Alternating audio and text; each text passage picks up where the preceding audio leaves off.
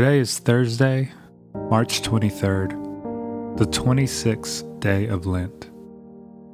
As I walk through the story of Jesus and the Gospel of Mark, I do so with fresh eyes, seeking to encounter the risen Christ. This week, I'm exploring the movement of God within me as I open my eyes to realigning my expectations about the kingdom of God and enter into a lifestyle of serving others. In this moment, I pause to quiet the commotion of my mind. I take gentle breaths, exhaling slowly as I recenter my focus on God's presence and listen to the stirrings of my heart.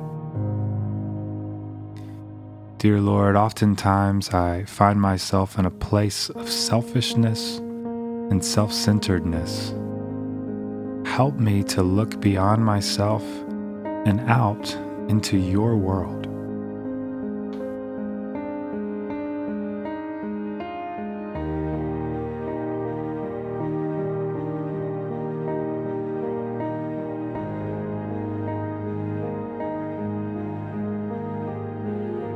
I lift up words of praise through the ancient hymn of Psalm 16.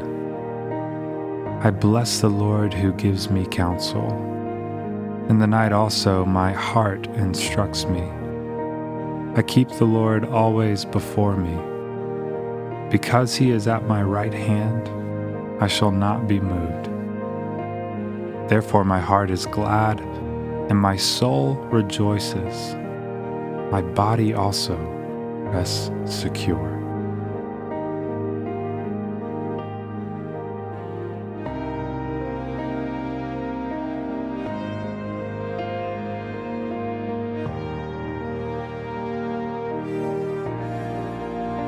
As I reflect on today's gospel reading, I listen for a word or phrase that the Holy Spirit is bringing to my attention in this moment.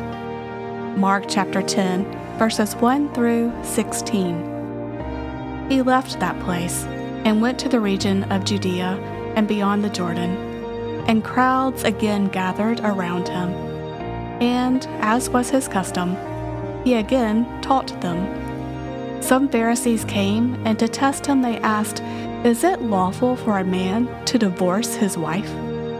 He answered them, What did Moses command you?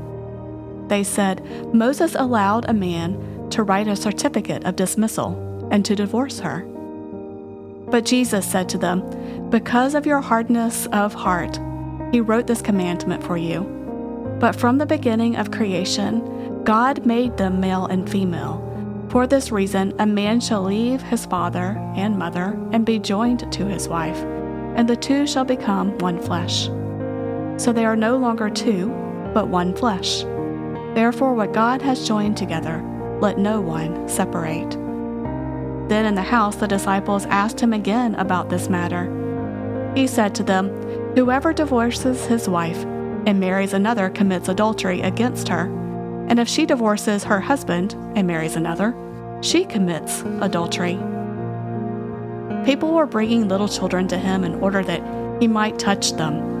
And the disciples spoke sternly to them. But when Jesus saw this, he was indignant and said to them, Let the little children come to me. Do not stop them, for it is to such as these that the kingdom of God belongs. Truly, I tell you, whoever does not receive the kingdom of God as a little child will never enter it. And he took them up in his arms, laid his hands on them, and blessed them.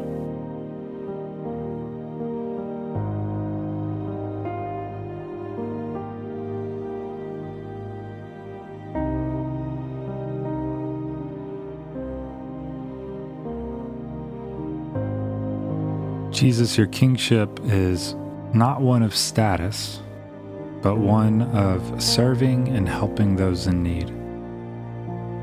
Show me how to put others first and live a life of service for your glory.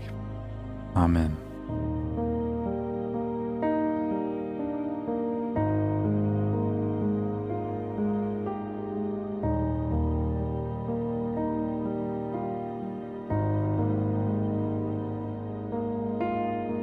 Pause now to spend time with God, reflecting and journaling the ways in which the Holy Spirit is stirring within me.